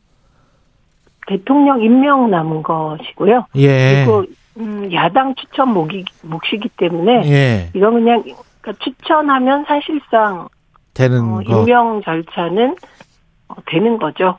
아, 대통령이나 혹시 시간을 끌 수도 있지 않습니까? 임명. 뭐 시간 내 시간을 끈다는 건 방송의 내부 사정과 음. 뭐 정부가 가지고 있는 계획 예. 이런 것 때문에 시간이 걸릴 수는 있겠죠. 시간이 걸릴 예. 수는 있다. 그러나 네, 네. 예, 그러나 상임위원 이건 야당 추천목입니다. 음. 이게 지금 저 국회 본회의 문턱은 통과했는데 국민의힘 의원들은 집단 퇴장을 하고 야당 의원들로만 이루어져서 지금 어 국회 통과를 했습니다. 이 이렇게 될 거라고는 예상을 하셨던 거죠. 아니 퇴장하고 이런 구체적인 택이나 뭐 이런 건 알 길이 아, 없었죠. 예. 그 근데 국민 이건 저에 대한 반대라기보다는 예. 어, 방통위 구조 개편, 예. 어, 방통위 그 내부 위원회 구성 개편과 음. 어, 과- 연관되어 있다고 그렇겠죠. 생각합니다. 예. 내부 위원회는 지금 몇 대 몇이 됩니까? 만약에 이제 들어가시면 어, 일단 4월 5일에 김창룡 위원이 임기가 다합니다. 예. 그리고 4월 5일까지는 임명될 가능성이 없어 보이기 때문에 예. 4월 5일 이후에 만약에 대통령 몫과 어 민주당 몫이 임명된다면 음. 4월 5일 이후에 예. 그러면 야여 3대2 구조는 계속되는 겁니다. 야여 3대 2. 그러니까 야가 네, 3, 네. 여가 2. 네. 김창룡 위원 몫은 대통령이 나중에 임명을 하는 겁니까? 네, 대통령 추천 몫입니다. 아, 그거는 예, 대통령 추천하고 임명하고. 그러면 추천이 의미가 없죠. 예. 최민희 의원님은 안형환 부위원장이 임기를 마치면서 그 뒤로 지금 가는 거였잖아요. 그죠? 네. 네. 어, 그때 임기 마치면서 안영환 부위원장이 이런 네. 말을 했단 말이죠. 그동안 부위원장을 3년 임기 중 여권 1년 반, 야권 1년 반 하는 게 관례였는데 네. 제가 1년 반을 못했기 때문에 예. 김효재 위원이 하시면 그게 방탱이 규정에 맞지 않나 이러면서 이제 음, 그 구야권 현 여권 네. 위원이 어 해라 뭐 이런 식으로 이야기를 했어요. 네, 여긴 음. 보통 정리가 한 가지 필요한 것은 예. 위원장은 대통령이 임명한 사람이 되는 거예요. 위원장. 위원장 은 예. 대통령이 추천 임명한 사람. 예. 어, 그리고 부위원장은 국회 추천목 중에서 하는 겁니다. 예. 예, 그리고 어, 그 애초 법 취지는 네. 저하고 정청래 어, 의원이 당시에 간사로 문방위 간사로 이 법을 만들 때는 예. 어, 위원장을 대통령이 추천 임명하니 음. 부위원장은 야당 추천 몫이 하는 게 어떻겠냐 견제와 균형의 원리로 아. 예, 이렇게 법 취지는 그랬는데 예. 제가 안영환 음, 위원이 그 말씀을 하시고 네. 알아보니 예. 그동안의 방통위가 음. 어, 여당 1년 6개월, 야당 1년 6개월 시계 음. 예, 내부 규칙을 가지고 있었다고 합니다. 아, 그래요. 예, 근데 김현 위원이 예. 이번 방통위에 상반기 1년 6개월을 다 했답니다. 예. 어, 그러니까 안영환 위원님 말씀이 맞는 것 같습니다. 아, 그래요. 김효재 위원이 하는 것이 예. 방통위 내부 규칙상 맞는 것 같습니다. 어, 그러니까 상임위원이 되더라도 부위원장은 김효재 위원이 하는 게 맞는 것 같다. 뭐 이런 예, 말씀이신가요? 그리고 예. 새로 들어가는 위원들의 경우는 음. 이제 위원장이 7월 30일 임기가 끝나잖아요. 그렇죠. 그러면 위원장과 동시에 새로 구성이 되는 겁니다. 아, 그렇게 되겠네요. 예. 네, 네. 그래서 예. 어 제가 안영환 위원 그 말씀을 어제 연합뉴스에 그거 났더라고요. 예, 말씀하신 예. 게. 그래서 예, 예. 살펴보니까 부위원장은 김효재 위원이 두 달이잖아요. 두 달, 세 달, 음, 뭐 음. 하는 게 맞겠다. 음. 예, 예, 그렇게 봤습니다. 그렇게 네. 두 달, 세 달 하고 7월에 위원장 임기가 끝나면 이제 위원장, 새 부위원장, 위원장이 오시고 그러면 부위원장은 예, 다시 새로 구성을 하고, 예, 그렇습니다. 네. 근데 부위원장이라는 것은 사실은 어, 정부 직책상에 있는 게 아니잖아요. 그렇죠, 그렇죠. 내부 운영을 위하여 둔 거기 때문에 음, 위원 간에 이제 결정을 해야 되죠. 회의를 해서. 네, 알겠습니다. 한상혁 네. 위원장 같은 경우는 구속영장이 기각됐는데, 어떻게 네. 보셨어요? 그 과정을 충분히 지금 가장 잘 알고 계시는 분 중에 한 분일 것 같은데. 우선 예, 그 아까 말씀하실 때 한상혁 위원장의 혐의가 예, 그 점수 조작을 관여하거나 지시하거나 이런 이제 의혹을 받고 있다고 했잖아요. 제가 변경이라는 말도 했습니다. 변경.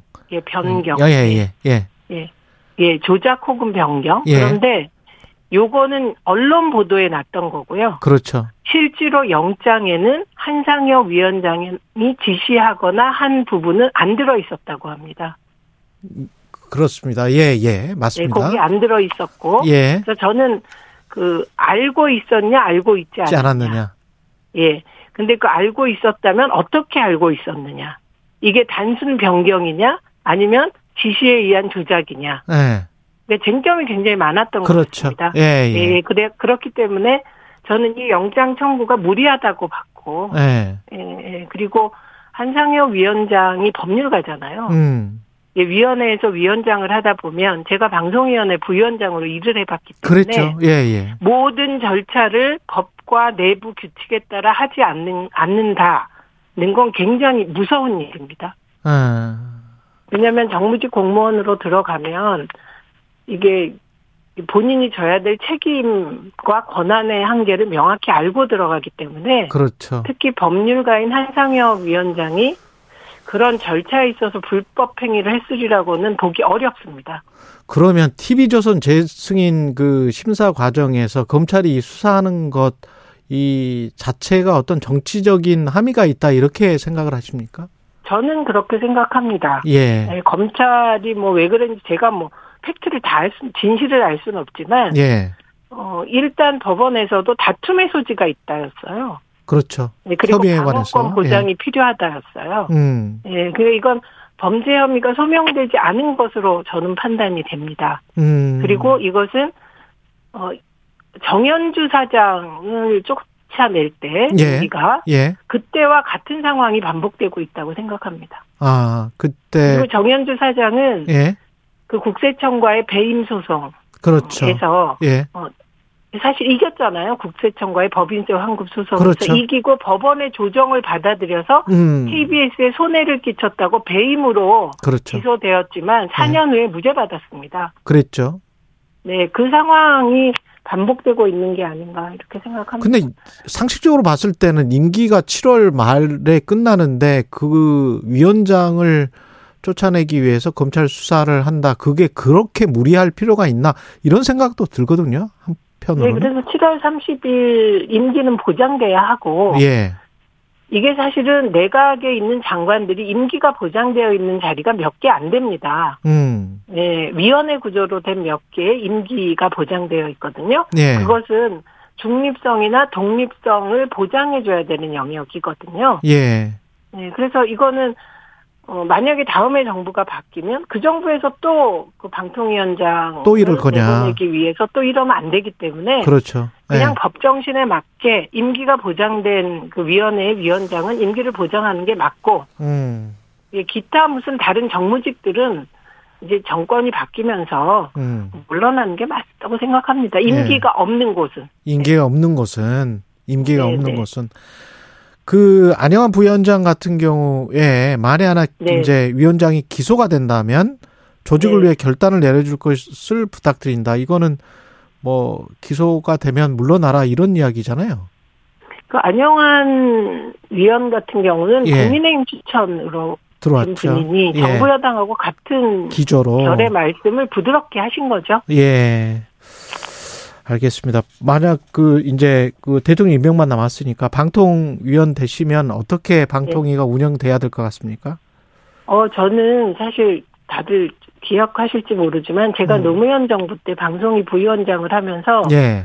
진짜 중립 그다음에 법과 원칙에 따라 일하다가 소문이 났었습니다. 예. 최민희는 청와대에서 어, 최모와 정모는 청와대에서 버림받았다 이런 소문이 났었어요. 예. 네, 저는 그 법과 원칙이 정하는 대로 음. 그리고 방송 지금 사실은 우리는 정파적인 문제로 이렇게 갈등을 빚고 있지만 예. 지금 우리 방송이 처한 상황은 OTT 시장을 비롯하여 산업 경쟁력을 매우 높이는 데 집중해야 될 시기라고 봅니다. 그럼요.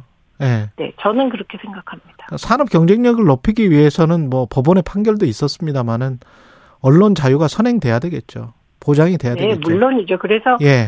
사실은 저는 정부가 바뀔 때마다 예. 정도의 차이는 있지만 방송이 보도를 잘해주길 바라는 건 그건 인지상정 같습니다. 알겠습니다. 그런데 예. 방송이 보도를 잘하도록 하려면 음. 일을 잘하면 되는 거거든요. 그렇습니다.